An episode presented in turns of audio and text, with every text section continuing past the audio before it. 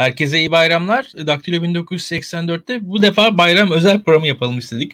Açıkçası Daktilo 1984'e 9 gün ara vermiştik. 9 gün aranın ortasında bir, bir buluşalım istedim ben. Ee, Burak Bilgehan iyi bayramlar. Nasılsın? Sana da iyi bayramlar İlkan. İyiyim. Sen nasılsın? Ben de iyiyim. Şimdi e, nasıl gidiyor aile, çoluk, çocuk? E, yorulgun, yorgunsun galiba. Yoğun bir tempon var. O yüzden sana hemen bu sorulardan önce e, açıkçası e, hemen şey sormam lazım. Şu an Türkiye'de e, ciddi şekilde iki konu var. İki konu bence ayrı ayrı konular. Bunu ben öyle öyle görüyorum. Birincisi Kemal Kılıçdaroğlu'nun söylemiyle başlayan, attığı tweetlerle başlayan bir tartışma var. Ve burada da hakkını vermek lazım. Hı hı. Savunma Bakanlığı'nın Afganistan'a dair attığı nispeten bir kamuoyu oluşturma tweetine toplumdan yoğun bir tepki geldi. Bunun arkasından Kılıçdaroğlu bu tepkinin üzerine açıkçası kendisi siyasal bir tavır koydu. Ve bu tavrın üzerine yükselen bir e, tepki fakat başka bir yerlere doğru iş evrildi diye düşünüyorum ben. Kısaca böyle özetledim. Ee, sen bu son olayları nasıl görüyorsun açıkçası? Tabii Kemal Kılıçdaroğlu'nun tepkisi bu göçmen meselesini muhalefetin ana akımına taşıyan bir tepki. Yani hı hı. arka sokaklardan alıyor, ana caddeye taşıyor ve e, muhalefetin aslında bu ikilik üzerinden seçime girebileceğini yani daha doğrusu seçimdeki konulardan bir tanesini bu ikilik üzerinden kuracağını gösteriyor. E, bu tabii e, bence uzun zamandır var olan fakat siyasetçilerin kullanmakta imtina ettikleri çok sağlıklı bir şekilde e, ön, önlerini göremedikleri, okuyamadıkları bir mesele. E, yani toplumda bir göçmen karşıtlığı var, Suriyeli karşıtlığı var. Bu herkesin malumu. Fakat acaba bu karşıtlık bunu kullanan siyasi partiyi biraz offside'a mı düşürür ya da farklı bir şekilde tanımlanmasını beraberinde mi getirir gibi bir kaygı var. Çünkü hepimiz biliyoruz ki işte dünyada bu göçmen karşıtlığı aslında bir şeyin indikatörü. Ee, yani e, Avrupa'da yükselen aşırı sağ göçmen karşıtlığıyla özdeşleştiriliyor ve onun karşısında Avrupa'nın establishment'ı yer alıyor. Dolayısıyla bu göçmen meselesini siyaseten kullanmak aslında riskli bir iş. Yani bugün hepimiz biliyoruz ki AK Parti sonrası Suriye'den, Afganistan'dan, Libya'dan, Afrika'dan her neyse gelen insanlar iktidar değiştiği durumda gelmeyecek. Fakat bunu siyaseten kullanmak biraz riskli göz, gözüküyordu siyasi partiler açısından. Kemal Bey bunu yaptı açıkça söylemek gerekirse. E, ve e, CHP Genel Başkanı olarak bunu yaptı. Yani biz mesela daha siyasetteki yeni partilerden, Muharrem İnce'den, işte Ümit Özdağ'dan ne bekliyorduk? Göçmen meselesini kullanarak kendilerine yer açmasını bekliyorduk. Şimdi bu insanlar bu meseleyi kullansaydı bence göçmen meselesi marjinal kalmaya devam ederdi. Ama CHP Genel Başkanı kullandığı için biraz daha ana akıma geliyor ve aslında milliyetçi say- sahiplerle değil tam tersine bu Kuvayi Milliye vurgusu da önemli. Biraz e, daha devletçi, etatist sahiplerle e, bunu yaptığını gö- görüyoruz. E, bu da tabii anlaşılabilir bir durum. Biz Daktilo'da herhalde bu konuya ilk tepki veren hı hı. Türkiye'de e, platformlardan bir tanesiyiz. Avrupa Birliği'nin Tayyip Erdoğan yönetimiyle kurduğu ilişki çok aşağılayıcı, onur kırıcı bir ilişki. Türkiye'yi Avrupa coğrafyasının dışında tanımlayan ve Türkiye ile münasebetlerinde demokrasi gibi, insan hakları gibi Avrupa Birliği değerlerini bir şekilde önemsemeyen bir ilişki. Neyin karşılığında bunu yapıyor? İşte göçmenleri Türkiye'de tutma karşılığında.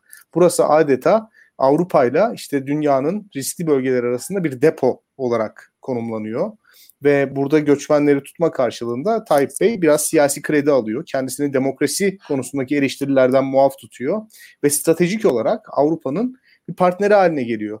Şimdi Türkiye-Avrupa ilişkilerinde birkaç modelden bahsetmiştim ben daha önceki programlarda. Bu modellerden bir tanesi işte değerler üzerinden kurulan modeller. Yani işte 90'lardaki Türkler, modeller. Türk olabilir, Evet Müslüman olabilir ancak demokratik olmasına mani değildir bu. İnsan haklarına saygı göstermesine mani değildir. Rekabetçi bir piyasa ekonomisine sahip olmasına mani değildir. Dolayısıyla Türkler Avrupa'nın bir parçası olabilir. Öte taraftan 90'lardan önceki model işte Soğuk Savaş modeli de Türklerle Avrupalılar aslında güvenlik açısından birbirine bağlıdır. Türkler Avrupa'nın güvenlik ihtiyacını karşılar modeli. Sovyetler Birliği'ne karşı. O çökmüştü biliyorsunuz. Şimdi Tayyip Bey bunu tekrar diriltti. Dolayısıyla göçmen konusunda Avrupa'yı güvende kılan bir ülke var. Dolayısıyla Türkiye stratejik olarak Avrupa'nın aslında bir ortağı gibi bir şey. İlişkileri çok iyi yürütebiliyor. Bir de biraz da şöyle bir durum var. Bu göçmen meselesinden dolayı Türkiye'ye para girişi oluyor. 3 milyar euro kadar bildiğim kadarıyla. Ee, ve e, hani Türkiye bu göçmen meselesinde hakikaten stratejik olarak Avrupalı e, devletlerin iç politikasını da çok iyi okuduğu için üstün bir durumda. Yani bugün geçen Meltem Marboy yazmıştı galiba. Fransa'ya 10 bin Afgan giriş yapsa ve bu görüntülense hükümet düşer. Ya bunun AK Parti de farkında. Farkında olduğu için bunu da çok etkin stratejik bir e, enstrüman olarak kullanıyor. E, dolayısıyla günün sonunda aslında birçok meselede olduğu gibi mesela bu Afganistan'daki Kabil hava alanı meselesinde olduğu gibi Türkiye'deki insanların genel güvenliğinden tüketilerek bir iktidarda kalma oyunu oynanıyor. Yani bunu hayatın her alanında görebiliriz. Kamu özel işbirliklerinde görebiliriz. Kanal İstanbul'da görebiliriz. Afganistan'da Kabil havaalanının koruması meselesinde görebiliriz. Avrupa Birliği geri kabul anlaşması meselesinde görebiliriz. AK Parti hükümeti kendisine uluslararası kredi sağlayabilmek için kendi ülkesinin vatandaşlarının refahından ve güvenliğinden tüketmeye başlıyor. Bu çok aleni bir hale geldi son zamanlarda ve bu yerlilik, millilik söylemi İlkan dikkat edersen çok fazla pompalandı Türkiye'de son 5-6 senedir. Fakat birkaç ayda biz işte bu parayı sizden söke söke alacaklar diyen bir Cumhurbaşkanı gördük. Yani sanki yabancı şirketlerin temsilcisiymiş gibi konuşan bir Cumhurbaşkanı gördük. Amerika Birleşik Devletleri ile işte Kabil Havaalanı meselesinden dolayı uzlaşmaya çalışan bir hükümet gördük. E, Libya'da bir, bir dönem işte sabah akşam Libya konuşurken artık e, esamesi okumuyor o meselenin. Doğu Akdeniz'de daha pasifist politikaya geçti. Ee, son zamanlarda PYD, YPG ismini falan hiçbir gazetede okumuyoruz, hiçbir konuşmada geçmiyor. Yani e, o yerlilik, millilik söyleminin aslında çok altının boş olduğunu, aslında asıl gayenin Amerika Birleşik Devletleri ile ve işte Avrupa Birliği'nin çok temel direği olan ülkelerle iyi geçinmek ve bir şekilde e, onlardan siyasi kredi almak olduğunu gördük. Bana sorarsan bu mesele AK Parti'nin o çok boyutlu dış politika dediği hikayenin sonuna gel- gelindiğini gösteriyor. 2020 Şubat'ında başlamıştı bu İdlib'de askerlerimizin şehit olması o iğrenç Şubat ayı. 2020 Şubat 53 askerimiz şehit oldu.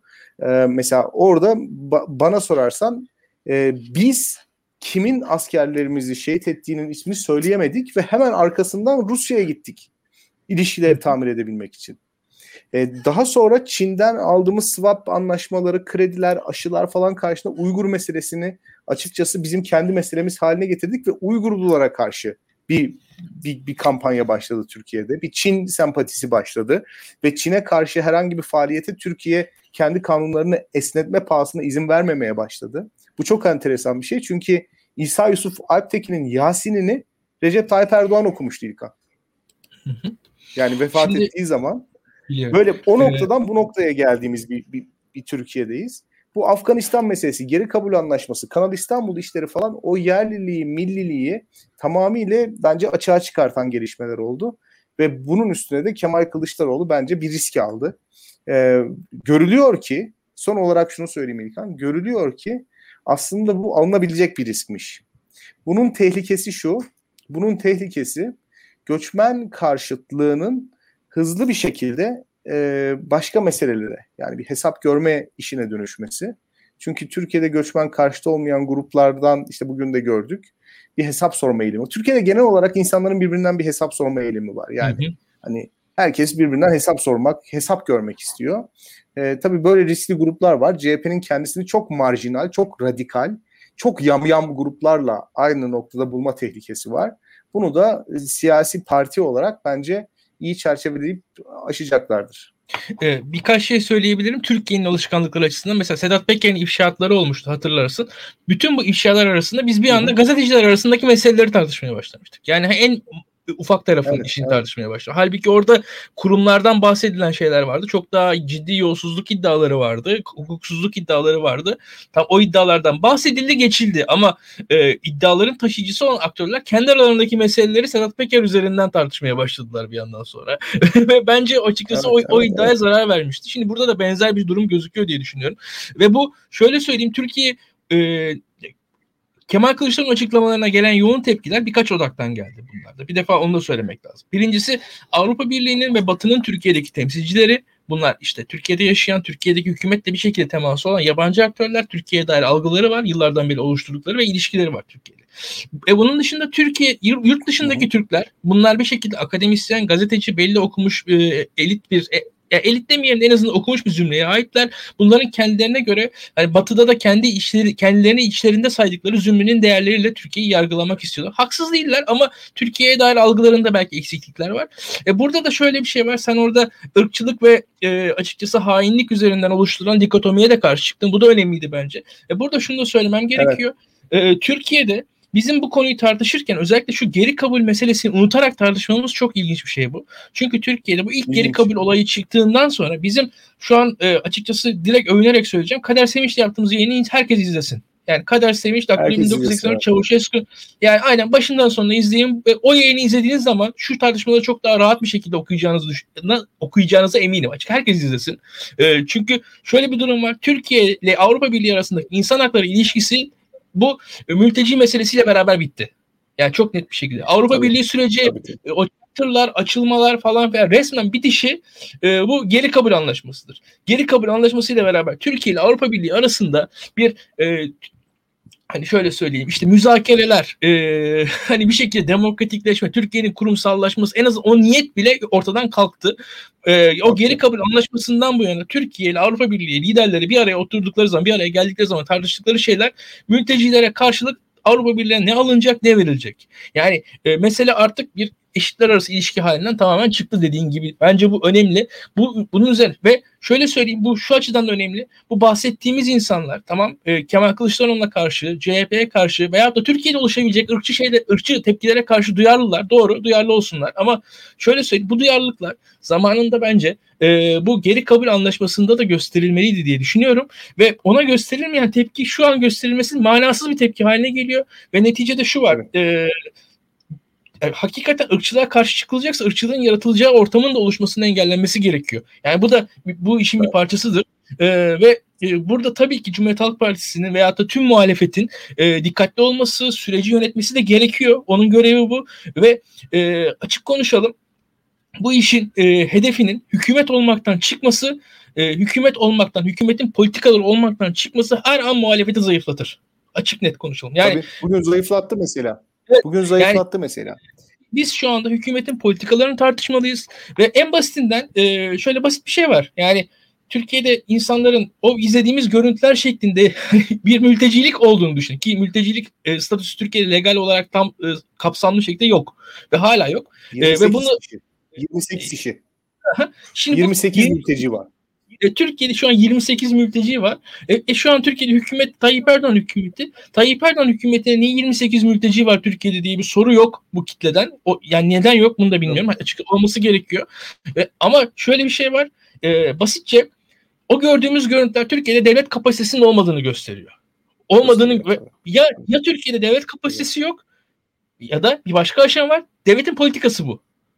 Şimdi e, değer değer devletin politikası şimdi ikisi de kötü bir şey. Yani bunun ikisinden hangisi bu ikisi bu iki seçenekten başka seçeneğimiz yok. Yani şu an Türkiye'de gözüken görüntülerden yani e, gözüken görüntüler açıkçası ne Afganların lehine ne Türkiye'nin lehine hiç kimsenin lehine değil. O görüntüler bir, bir politikanın sonucu bence bir tercihin sonucu ve bu tercihi yapan Türkiye'deki hükümet. Yani bunu görmek lazım. Bu tercihi yapan Türkiye'deki muhalefet değil bu tercihi yapan hatta yani Avrupa Birliği falan da şu an o hükümetin tercihi var bir politikası var o görüntüler o politikanın sonucu. Yani o, o görüntüler Türkiye'deki doğal durum değil. Yani basitçe konuş. Yani şu an Türkiye'de zaten hani hepimiz biliyoruz. Sokağa çıktığımız anda e, arabaya binin 25 defa GBT'niz kontrol ediliyor. Her yan bakılıyorsunuz. Polisler çeviriyor. İlin çıkışında girişinde kontroller var. Türkiye yani böyle kim kime dumduma bir ülke de değil. Hani kapasiteden bahsettim de o kadar da bir ülke de olmadığımızı hatırlayarak konuşuyorum. Aklıma tabii. da bunlar geliyor. E şimdi e, e bir yandan da bakalım Türkiye'deki açıkçası e, bu işin e, genel anlamda bir emek fiyatlarına olan baskısı, Türkiye şartlarında açıkçası inşaat sektörüne e, emlak fiyatlarına olan yükseltici baskısı ve gıda fiyatlarına olan baskısı falan da tekrar tekrar değerlendirilmesi gerekir. Yani bunlar da e, tüm bu hikayenin dışında değil. Yani aynı şekilde bunu da hesaba katmak gerekiyor ki Türkiye'de en basitinden söyleyelim. Mesela milli gelir hesaplamasında bile bu mülteci meselesi ne kadar göçmen meselesi dikkate alınıyor onu ben merak ediyorum. Yani e, Türkiye'de hani e, kaça bölünüyor? Pay payda nedir? E, o, o hesabı da görmek lazım diye düşünüyorum. E, aynı zamanda yani e, şöyle söyleyelim. Senin buradaki tepkin önemliydi. Irkçılık e, ve hainlik dışında farklı e, opsiyonlar var. Türkiye'de politika tartışmamız gerekiyor. Türkiye'de teknik olarak bu işleri öğrenmemiz gerekiyor. E, kavramlar nedir? E, bizim bakmamız gerekiyor ve şöyle bir şey var. E, yani olayın boyutunu görmek lazım. Yani e, şimdi mesela hakikaten o e, Fransa'da yaşayan hanımefendinin dediği yani ciddi bir şey ortada bir mertebe durumu var. Yani hakikaten bir mertebe durumu var. 10 bin tane mülteci ile 3 milyon tane mülteci arasında bir fark var. Yani kabul edelim etmeyelim. Hayat gerçekliği içerisinde fark var. Yani fark yokmuş gibi davranmak e, bizi kendi içimizde mutlu edebilir ama hayat gerçekliğinin bir karşılığı yok bunun. Yani fark olmayacaksa da nasıl olmayacağını ortaya koymak gerek. Yani olmaması için ya şunlar şunlar şunlar yapılırsa olmaz. Belki 10 milyon kişiyle nasıl e, 10 milyon kişiye karşı yapılacak iş nedir? Onu görmek lazım ve şöyle söyleyelim e, bugün Türkiye'deki muhalefetin en azından kurumsal muhalefetin dili önemli ve e, bu dilin en azından kurumsal çerçevede olması ve teknik şekilde gelişmesi gerektiği çok açık. E, ve bundan sonra da şöyle yani e, basitçe de yani Türk halkı ırkçı, Türk insanı iğrenç falan diyerek de bir şey çözüleceğini zannetmiyorum. Ve e, kendi kendini e, mutlu eden, kendi kendini halktan en azından ayrıştıran söylemlerin bir yere kadar e, işe yarayacağını, e, en az sadece kendi kendini mutlu etmeye yarayacağını, hiçbir şey yaramayacağını da görüyoruz. Burada e, şu açık, e, muhalefet eğer söylemini belli bir e, tutarlılık çerçevesinde sürdürürse iktidar e, pardon özellikle batılı kanattan gelen tepkilerin ben zaman içerisinde değişeceğine eminim. Bunu da şöyle ben söyleyeyim. De. Muhalefetten de batıya karşı olan yoğun tepkinin de biraz yavaşlaması gerektiğini düşünüyorum. Eğer muhalefet çünkü kendi durduğu pozisyonu e, iyi tahkim ederse Batı zaten pozisyon değiştirecek muhalefete karşı da. Yani bunun da bir zamanı var. O açıdan e, ani ve hızlı bir batı karşıtına gerek yok. Siz biraz kendi pozisyonunuzu daha rahat takip, tahkim edin. Adım adım zaten batı sizin pozisyonunuza da uyar. Yani batı bugün Tayyip Erdoğan pozisyonu uyduğu gibi Kemal Kılıçdaroğlu Meral Akşener'in pozisyonuna da gayet uyabilir. Batı çünkü o kadar ya da... Burada batı e, karşıtlığı, batı karşıtlığı şey değil. Burada bir jeopolitik anlayışa karşı bir şey söylemek lazım. Yani şöyle bir şey söylemek lazım. Burada e, hani insani değerler yok. E, burada e, demokrasi yok. Burada rejim şekli üzerine yapılan bir tartışma yok. Yani Türk Türkiye ile Batı arasındaki ilişkilerden bahsediyorum. Yani Türkiye'nin Batı ile ilişkisi sadece jeopolitik bir düzlem üzerinde ilerlememeli. Türkiye'nin Batı ile iktisadi bir ilişkisi olmalı, kültürel bir ilişkisi olmalı, medeniyet açısından bir ilişkisi olmalı eğitim durumu açısından bir ilişkisi olmalı. Sosyolojik olarak bir ilişkisi olmalı. Yani Türkiye'nin bu Orta Doğu'yu ve Orta Asya'yı ve Afrika'yı gördükten sonra kendisine ait hissettiği medeniyetin batı olması gerekiyor. Yani yönetim şekliyle, kurumlarıyla, işte ne bileyim hayatın her alanında gözlemleyebileceğiniz bir hayat kalitesiyle Türkiye'nin ait olduğu yörüngeyi bir şekilde batı olarak belirlemesi gerekiyor. Fakat enteresan bir şekilde bunu istemeyen Türkiye'de bir mevcut yönetim var. Bir de batılı devlet yönetimleri var. Şimdi bu iki yönetim kendi iç politikadaki siyasi ihballeri için Türkiye'nin ve Batı'nın olası entegrasyonunu engeller pozisyondalar. Şimdi buna karşı iki şekilde tepki verebilirsiniz. Ya jeopolitik olarak Batı karşıtlığı yapabilirsiniz ki bugün mesela olan bir tane şey oydu. Batı'yı böyle bir aile gibi görüp vakıflarıyla, sendikalarıyla, işçi örgütlenmeleriyle, üniversite hocalarıyla böyle karanlık planlar yapan yekpare bir yapı olarak gören insanlar var. İşte Banu Avar zihniyeti. İşte bunlar mesela göçmen meselesi olduktan sonra ilk saldıracağınız, ilk eleştireceğiniz yer Türkiye'de bir alternatif medya platformu ve onun Amerikalı bir vakıftan fon alma meselesi midir ya Allah aşkına? Yani cepheyi buradan mı kuruyorsunuz? Gerçekten ciddi misiniz yani? Yani, cepheyi Türkiye'nin Avrupalı bir devlet gibi egemenliğini tahkim etme hakkı vardır. Ve Türkiye-Avrupa Birliği ilişkilerinden siz demokrasiyi, insan haklarını soyutlayamazsınız. Avrupa Birliği kendi değerlerine ihanet etmiştir gibi bir noktadan kurabilecekken en olmaması gereken en absürt noktadan kuruyorlar. Yani hakikaten akıl alır gibi değil. Toplumsal muhalefet böyle dengesizdir. Yani çok açık söyleyeyim. Yani toplumsal muhalefetin zaten en büyük kusuru bu şekilde odaklanamama meselesidir. Yani kararlar kurumsal alınmaz çünkü çok hızlı tepki verirler. Çok hızlı tepki verdikleri zaman da tepkilerinin tutarlı olup olmadığına bakmazlar. Bunu anlıyorum.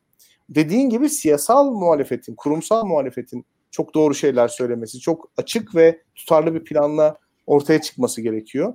Ee, ve hani bu da şunu gösterdi bize. Benim söyledi, söylemek istediğim şey şudur başından itibaren. Burada bir mesele var. Yani biz Mart ayında konuştuk Daktilo'da. Ee, ben ya daha bu arada da şunu söylemek lazım. Ee, yani toplumun derdi burada o mülteciler değil, göçmenler değil. O insanlarla o hiç kimsenin birebir derdi yok. Herkes de o birebir derdi olmadığını bilerek hareket etmeli.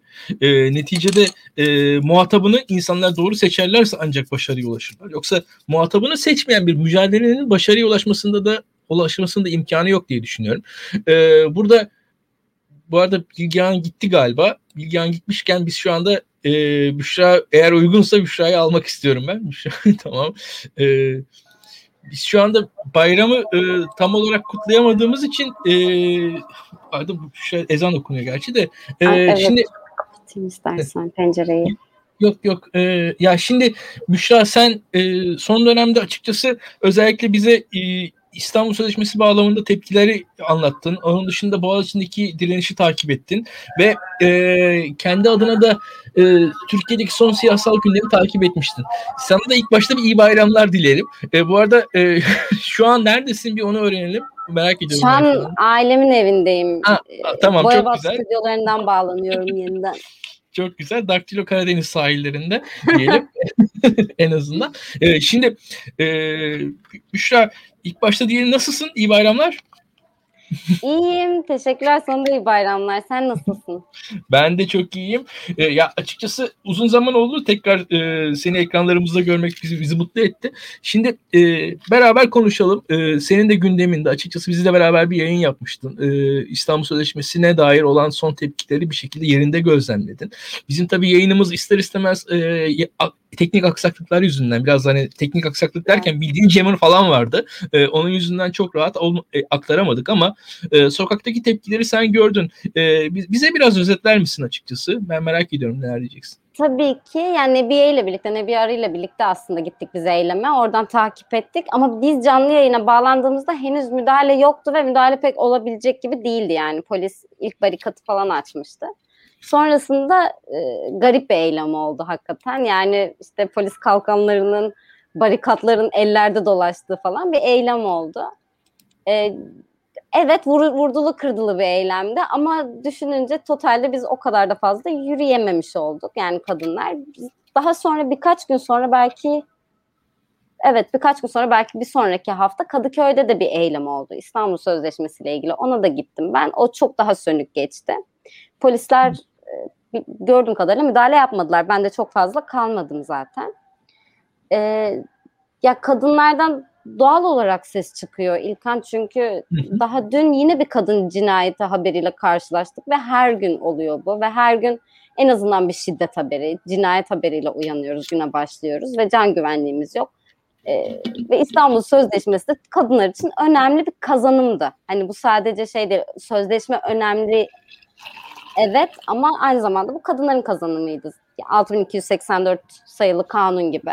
Ki E, İstanbul Sözleşmesi'nden çekilmemize sebep olan güruhun biliyorsun ki şimdi de gözü kanunda ve e, onu da ısrarla kaldırmaya çalışıyorlar. Zaten bu eylemden birkaç gün önce belki bir hafta önce LGBT artıların eylemleri Pride onur yürüyüşüne müdahale olmuştu ve hiçbir şekilde geri adım atmıyorlar. Hatta şöyle söyleyeyim Pride'a göre kadın eyleminde e, 1 Temmuz'daki eylemde polis biraz daha şey müdahale etmek istemedi gibi. Yani çünkü şöyle düşün polis önce kadınların etrafını sardı, sıkıştırdı. Biraz sonra baktım kadınlar sıkıştırmış polisi falan. Böyle garipti yani. Hı hı. E, gaz sıkıldı falan tabii biliyorsun. E, Evet sormak istediğim bir şey var galiba. Ya sormak istediğim soru çok aslında. Bir defa hani kendimce özetleyeyim. Şimdi tepkiler bir e, 62-84 e, kadına şiddet ve aile şiddeti dair o yasa, e, o erkeklerin uzaklaştırma kararları vesaireden alındığı yasa üzerine çok tepki var. Bir diğeri özellikle erken evlilik konusunda bir talep var alttan gelen e, açıkçası. Korkunç bir şey şimdi bu an. Ya ben de bu nasıl söyleyeceğimi bilemiyorum. Böyle, hani, erken evlilik. Şimdi bir yandan hani söylerken de böyle birisi alıp keser o talep var falan diye böyle söyler o tarafı var işin. Bir, bir de e, bununla beraber aynen dediğin gibi e, nafaka meselesine falan da getireceklerdir işi diye tahmin ediyorum. Bir, bir de o var. Yani bu, burada bu, bu, bu tepkiler bu sırada devam ediyor. Şimdi e, senin bir de dikkatle baktığın e, İslami kesim var ve İslami feministler var. Yani e, şimdi e, o taraftan gelen e, hissiyat nasıl? E, bu hareketlere, bu e, tavırlara, bu e, ne diyelim, bu taleplere? Yani şöyle aslında kadınların İstanbul Sözleşmesi şey yani büyük bir bölümünün, çok büyük bir kitlenin İstanbul Sözleşmesi ve 62-84 sayılı kanunla ilgili e, büyük ölçüde mutabık olduğunu söyleyebiliriz. Çünkü e, bu cinayetlerin kadını işte şeyi yok. Yani trans kadını, siz kadını işte e, ne bileyim başörtüsü, başörtüsü muhafazakarı, seküleri yok. Hepimiz ölüyoruz. Hepimiz şiddete uğruyoruz. Dolayısıyla eylemlerde çok fazla muhafazakar camiadan kadın görmek mümkün. Feminist Müslümanlar zaten yoğun bir şekilde destek veriyorlar. Burada kadem ayrışıyor. Kadem de şöyle ayrışıyor. İstanbul Sözleşmesi'ne destek vermekle birlikte e, LGBT artılarla ilgili olan e, mevzuda tabii ki böyle mesafesini koruyordu. E, tabii çekilme kararına karşı herhangi bir tavır her, almadı, bir tutum sergilemedi. Öyle de bir durum var. Aslında burada AK Parti içindeki erkeklerle kadınların yani kademin bir savaşı vardı benim anladığım kadarıyla ve bu savaşı yıllardır kadem kazanırken e, önde götürürken en azından erkekler kazandı. AK Parti içindeki bir savaş bu. E, dediğin gibi bu nafaka mağdurları, mağdur babalar, mağdur erkekler gibi böyle küçük küçük minik minik e, erkeklik örgütleri var ve bunların talepleri garip talepler. Yani bunu nasıl tanımlayacağımı bilmiyorum. Hani işte süresiz nafaka, bu süresiz nafakayı da kim alıyorsa, kim veriyorsa onu da bilmiyorum. Çünkü e, sadece taraflardan birinin evlenmesi değil de böyle belli şartlar var. Yani süresiz nafaka diye bir şey söz konusu da değil de böyle iddiaları var. Erken evlilik, şunu duydum ben. Çok e, rahat söyleyebilirim. Çünkü halen ses kaydı olduğu için ben de bunu rahat söylüyorum bir röportajda. Biz erken evliliklere e, af gelsin istemiyoruz. Biz bunun yasallaşmasını istiyoruz. Ne yapsınlar? 13-14 yaşında evlenmesinler. 14-15 yaşında evlenmesinler de fuhuş mu yapsınlar? Yani bu bayağı aile meclisleri adlı bir örgütün e, sözcüsü tarafından dile getirilmiş bir cümle. Yani bunu istiyorlar zaten, bunu talep ediyorlar. Bunu istismar olarak nitelendirmiyorlar. İslami camiadaki kadınların da büyük ölçüde zaten şöyle bir şey de var e, İlkan. İslami cenahtaki kadınların e, ilk başta kendi mahallelerindeki erkeklerle bir derdi vardı. Yani biliyorsun ki o camiada özellikle regl olmak da büyük bir problem. Regl olduğunu dile getirmek de büyük bir problem. E, çok basit bir takım şeyler, sevgilinin olması, sigara içmen, bilmem ne yapman, her şey bir problem. Yani kendi mahalledeki erkeklerine karşı bir mücadeleleri vardı. Dolayısıyla burada e, feministlerle aynı saftalar ama tamamını kapsamıyorum tabii. Bir de Sema Maraşlı gibi bir gerçek duruyor. E, yani Hı-hı. çok radikal tabii. İslamcı kadınlardan bahsetmiyorum burada ama İslami feminist camianın İstanbul Sözleşmesi'ne tam destek verdiğini çok rahat söyleyebilirim. Ya e, sen Büşra bu Boğaziçi'ndeki e, hadiseleri çok takip edebildin mi bilmiyorum. E, ama çok edemedim. yani çok edemedim. tabii ki ama. Tabii tabii. E, açıkçası orada da muhtemelen e, bu bahsettiğin konuların üzerinden geçeceğiz. Çünkü e, o konuda ben birkaç şey söyleyeyim. Bir defa e, bu e, Melih Bulu'nun görevden alınmasından sonra ki potansiyel e, hükümetin atayacağı hani Cumhurbaşkanı atayacağı rektör muhtemelen İslami kimliğinin daha altını çizebilecek bir rektör olabilir ve o rektörün atanmasıyla beraber çünkü Melih Bulu öyle ya da böyle e, kendisini daha böyle teknik bir rektör olarak e, pazarlamaya çalışmıştı ama pek o onun alıcısı yoktu bundan sonra atanacak rektör daha ziyade İslami kimliğinin altını daha e, ağır çizecek bir rektör olacak ve açıkçası mesela e, rektör vekili Naci İnci'nin yaptığı açıklamada kendisinin vaatleri arasında şey vardı. Öğrencilerin üniversite yaşamına uygun davranış ve kurallara uyumunu sağlayacak önlemlerin alınması diye bir madde vardı. 19. madde. Benim açımdan yani hakikaten bayağı korkunç bir madde bu. Ve özellikle hani Boğaziçi bağlamını düşünürsek e, yani ciddi ciddi e, LGBT yani LGBTİ artı örgütlerini hedef alan bir madde olduğunu ben açık net görüyorum buradan. Ve e, Boğaziçi'nde hükümet mesela senin anlattığın e, hani kadınlar meselesi meselesi bu İslami kesim, seküler kesim ayrışmasının bir şekilde bazen aşılabildiği bir alan olabiliyorsa mesela Boğaziçi'nde de biz bunu bazen aşabilmiştik yani açıkçası. Sonuçta orada da belli bir liyakat vesaire tartışması üzerinden Boğaziçi'nin kendi kurum kimliği üzerine aşabilmiştik. Ee, ve burada hükümet baktı ki bu işi en azından Melih Bulu'yla çözemeyecek. Bundan sonra sanırım daha da sert bir e, İslami ajandanın e, çalışabileceğini düşünüyorum ben ve özellikle buradaki 19. madde beni korkuttu ve biz yine e, bu ağır kimlik savaşına Boğaziçi takipçini bir şekilde çekmeye çalışacaklar diye diye öngörüyorum. En azından ben kendi yorumumu yapmış olayım. E, sanırım senin de yorumların benzerdir. E, burada açıkçası biz bu tartışmaları da özellikle tahminim e, yeni dönemle beraber eğer bu Covid meselesini halledebilirsek daha fazla öğrenciler de ders başı yapabilecekler. Öğrenci sayısı da artacak. Ya bu tüm eylemler mesela sen nispeten az diyorsun falan da yani orada şöyle bir durum da var. İnsanlar tatildeler ve bir şekilde bu Covid'in ağırlığı da var ve ya eğer bu Covid'in ağırlığı geçerse ve bundan sonra da bu tatillerden de dönülmesiyle beraber ki şu an hani hepimiz de tatildeyiz mesela. Yani bu tüm tatillerden dönülmesiyle beraber yeni e, mevsimle birlikte açıkçası daha sert günlere geçebiliriz, ge- geleceğiz gibi geliyor bana. En azından benim gördüğüm bu. Ee, burada da e, bilmiyorum yani sonuç ne olur ne biter ama e, açıkçası gerginlik var. E, bunun dışında e, senin de e, açıkçası sen de bir bağımsız medyada çalışan bir e, bir gazetecisin. Açıkçası kendine bir şekilde hayatta kalmaya çalışıyorsun. E, biraz işte Daktilo'da çalışıyorsun. Kendi iş, özel işlerin var e, ve cidden hani bir hayat mücadelesi veriyorsun ve bu gazeteciliğin e, nasıl gelir elde edeceği, nasıl hayatta kalacağı meselesi de şu an tartışılıyor açıkçası. Bu biz bir anda Afgan mülteciler konuşurken, Afgan göçmenleri konuşurken e, konu geldi çattı işte Büşra Cebeci'nin maaşı nereden ödenecek konusuna geldi. Yani e, buradaki mesele bu. Sen ne dersin? Ya şöyle e, ben bunu e, İsmail Kılıças'ın tweetiyle gördüm. Bu biliyorsun ben de iki yıl kadar Medyascope'da çalıştım ve e, evet. böyle Ruşen Çakır'a laf soktuğu bir e, tweet vardı. İşte benim aldığım sadece telif Ruşen Çakır ne alıyor falan. Şimdi Ruşen Çakır'ın değil de Medyascope'un fonlarından bahsediliyor bu arada Oda TV'nin haberinde ki e, zaten bildiğim kadarıyla Medyascope'un sitesinde yazıyor nereden ne kadar fon alınıyor, nereden fon alınıyor, fonlanıyor diye. E, ya garip geldi bana. Bu, bugün bana birkaç mesaj da geldi. Birkaç tweet attılar falan. İşte Medyascope'un fonları ifşa olmuş falan. Diyorum ki gizli değil zaten. Bu bir medya kurumu. Şöyle bir şey var İlkan.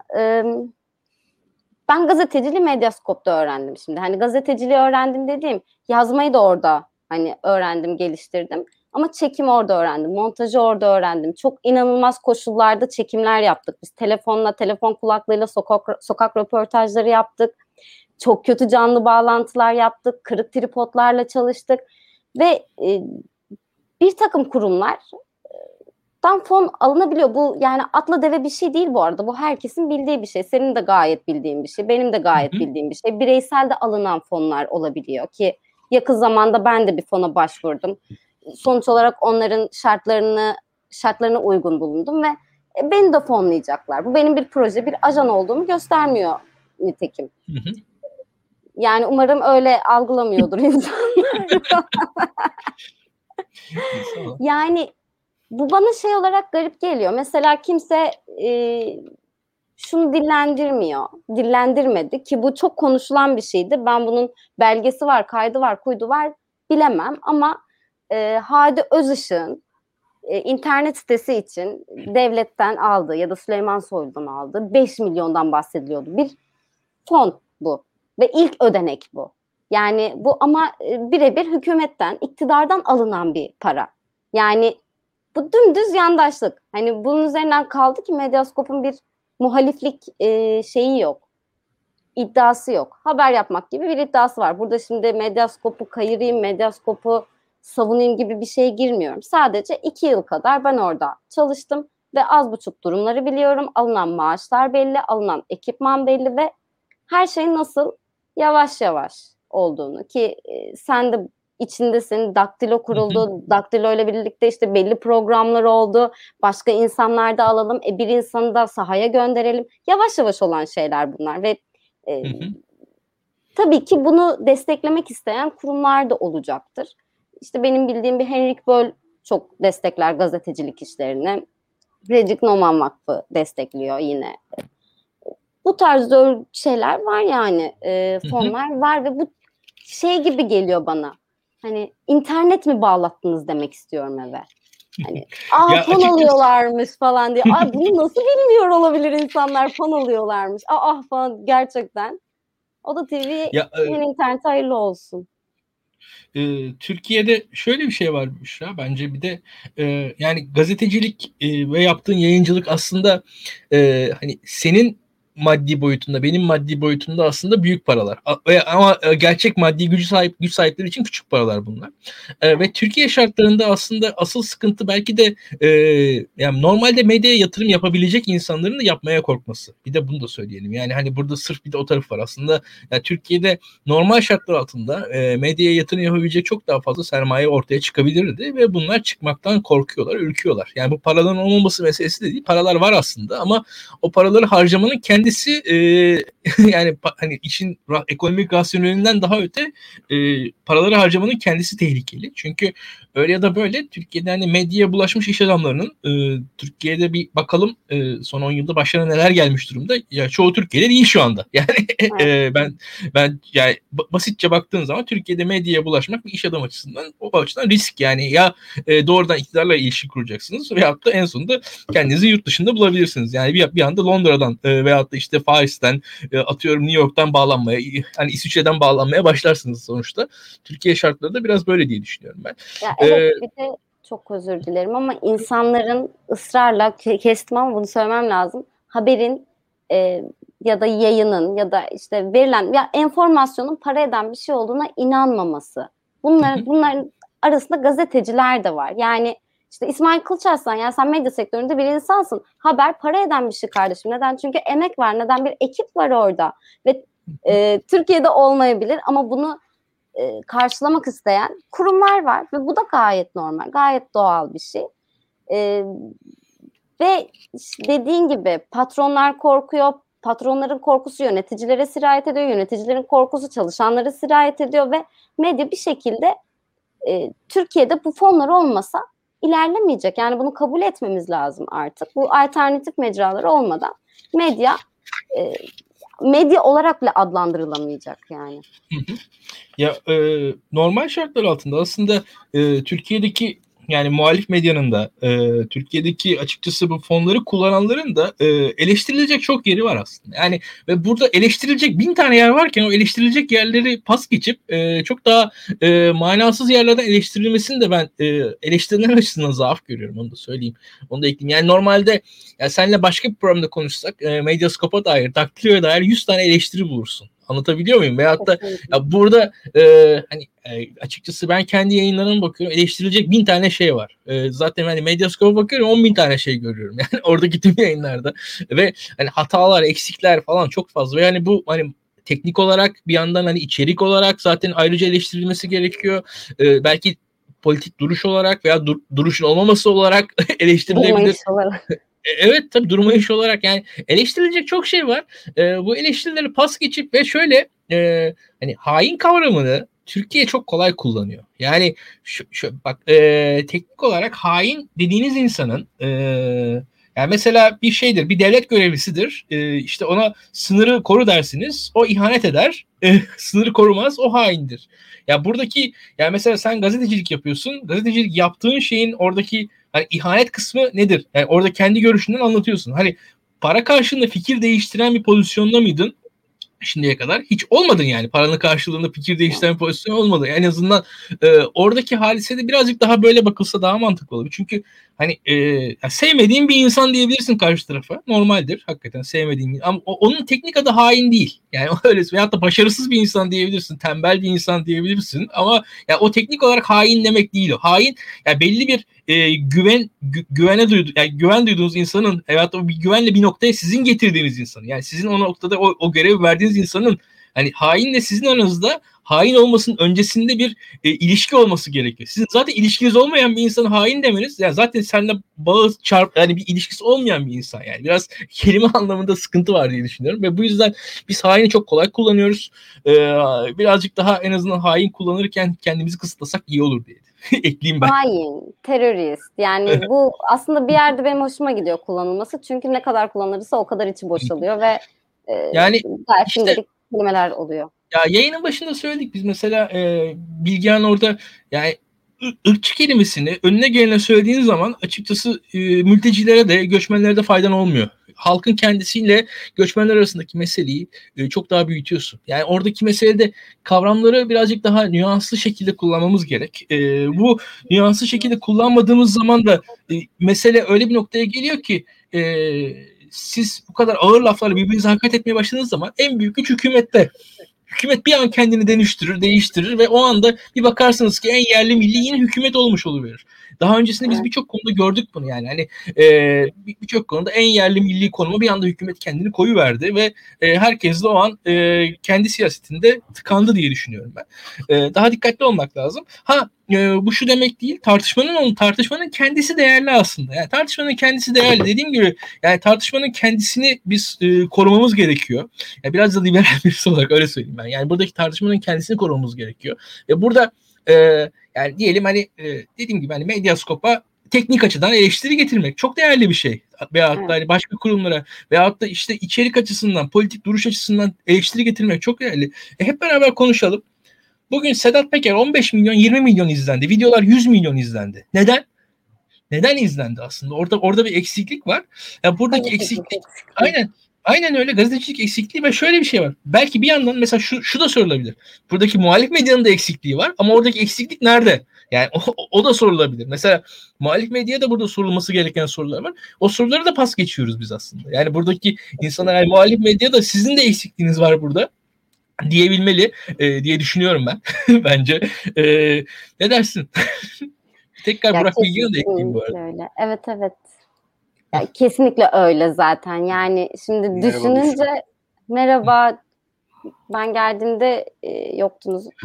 o yüzden biz böyle başladık ilk anda devam ediyoruz. İyi yaptınız. Yani iyi ben yaptınız. düşerdim ama.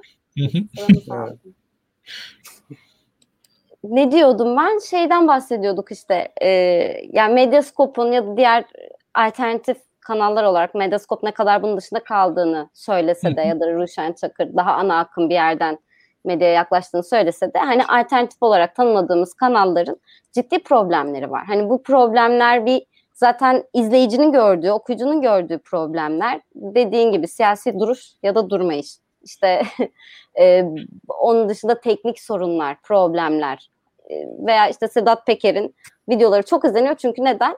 E, alternatif kanallar da insanların haber açlığını, enformasyon açlığını gideremiyor bir noktada. Bunu anlıyoruz biz. Böyle problemler de var. İçeride de problemler var. Çalışan insanların emekle ilgili problemleri de var. Ya da işte bu kanallarda, bu e, minik minik bildiğiniz bilmediğiniz kanallarda çalışan bir ton insan var. Kimisi e, çok az ücretle çalışıyor. Kimisi işte hiç para almıyor. Stajyerlikten gir- giriyor falan. Böyle problemler de var. Yani orası aslında başlı başına tartışılması gereken bir şey. Ama tartışmamız gereken şeyin doğrudan bu kanalların varlığı olması garip geliyor bana. Yani çok özür dileriz gazeteciyiz biz ve o zaman taş yiyelim. E bizim yani nereden para kazanabiliriz? Yani insanlar bunu artık algılayamıyorlar. Biraz önce dediğim şey de o. Artık ben şunu geçtim. Haber para etmiyor gözünüzde. Bu da olabilir. Kardeşim ben kanlı canlı bir insanım yaşıyorum ve bu işi yapıyorum.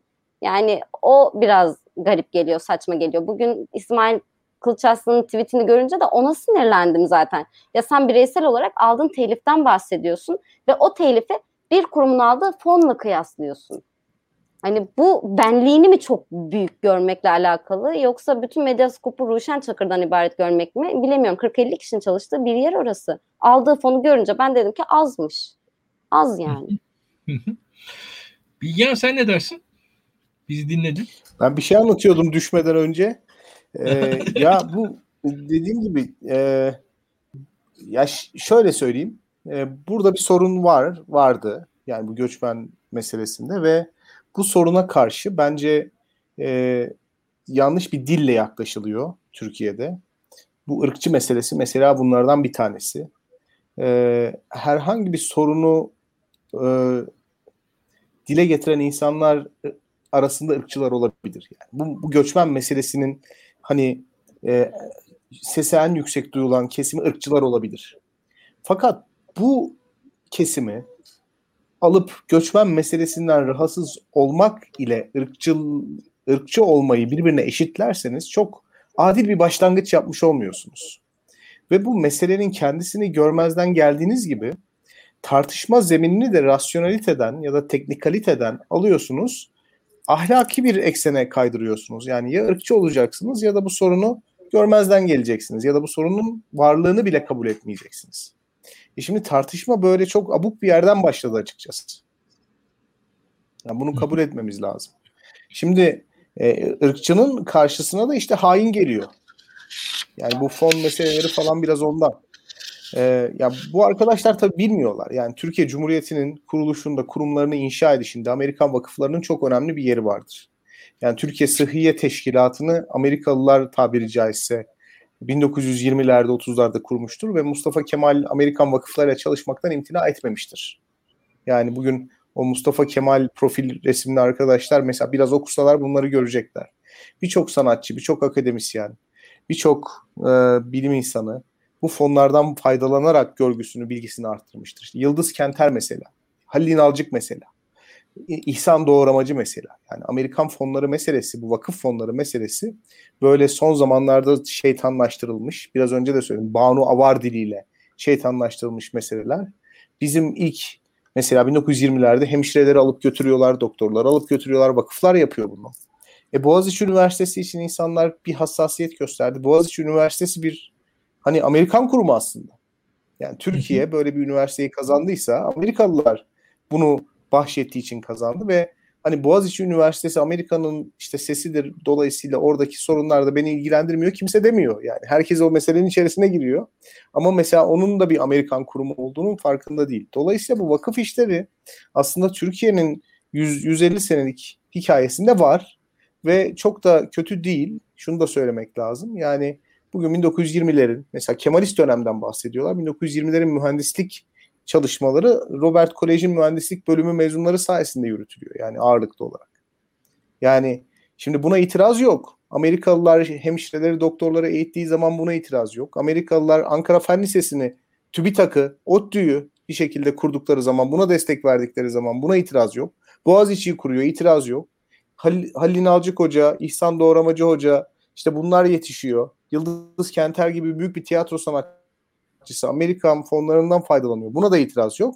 İşte Medyaskop Amerikan fonu aldığı için hain oluyor. Şimdi dolayısıyla o ırkçı hain tartışması birbirini bu şekilde bence besliyor. Yani açık söylemek gerekirse.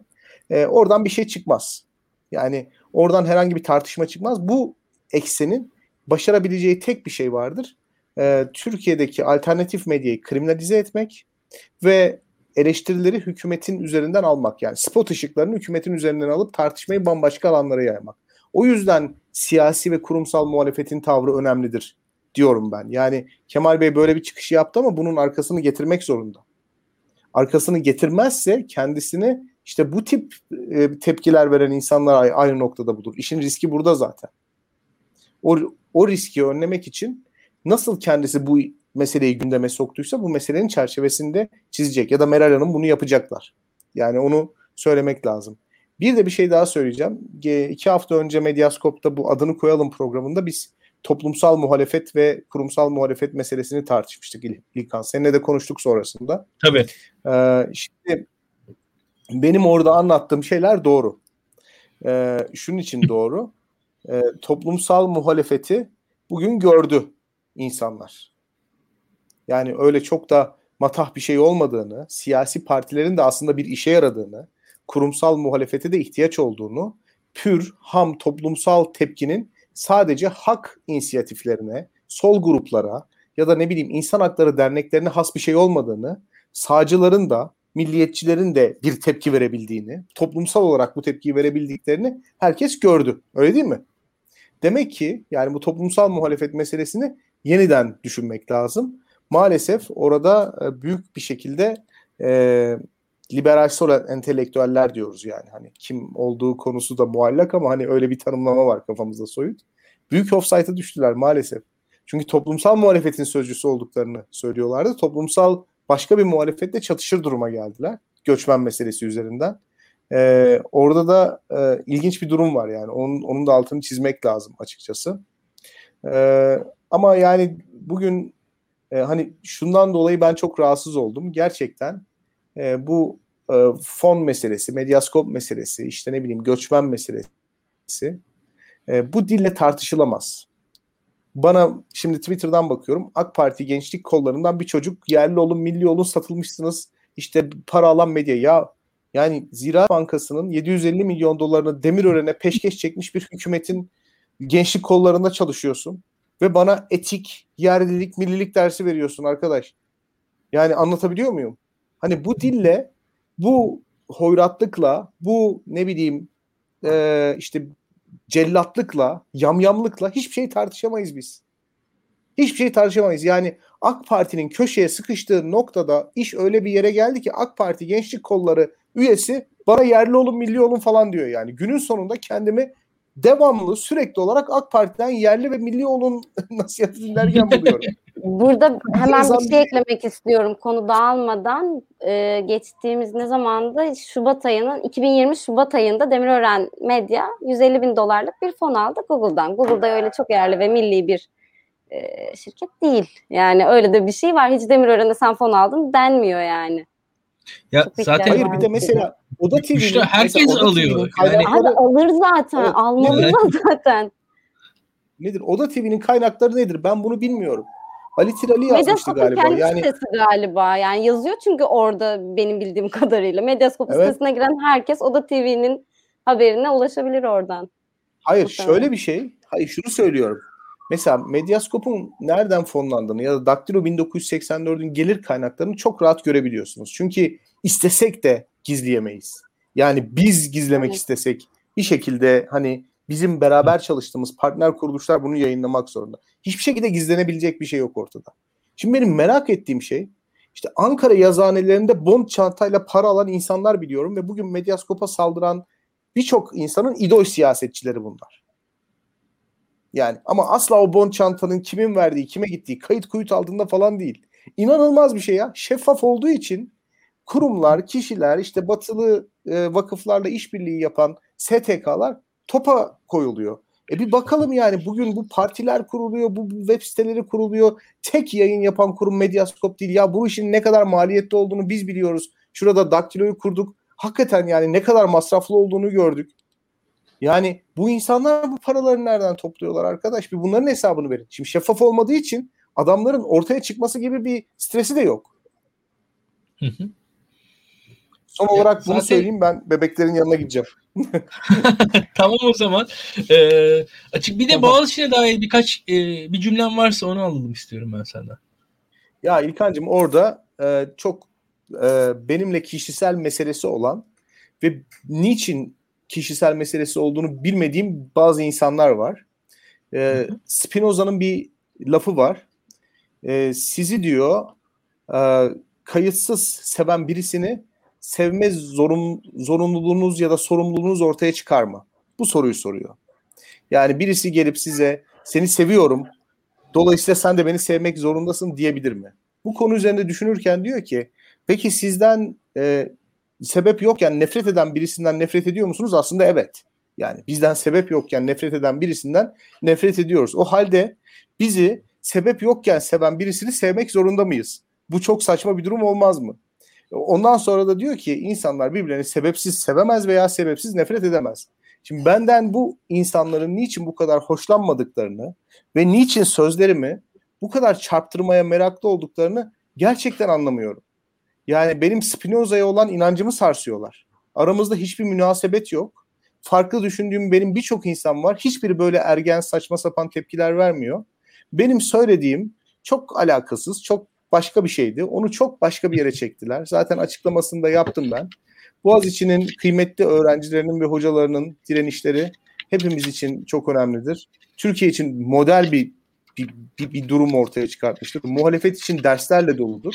Meşruluk kavramının ne kadar önemli olduğunu, soyut kavramların ne kadar önemli olduğunu, fiziksel aktivizmden daha da önemli olduğunu bize hatırlatan bir direniş olmuştur. O yüzden e, benim attığım tweet çok mesela olay oldu. Çok fazla döndü dolaştı.